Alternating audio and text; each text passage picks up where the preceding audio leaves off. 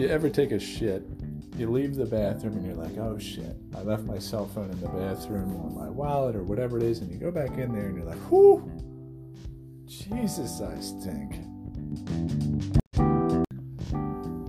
Meanwhile, while I was in there laying that stinky ass turd, I didn't smell it then.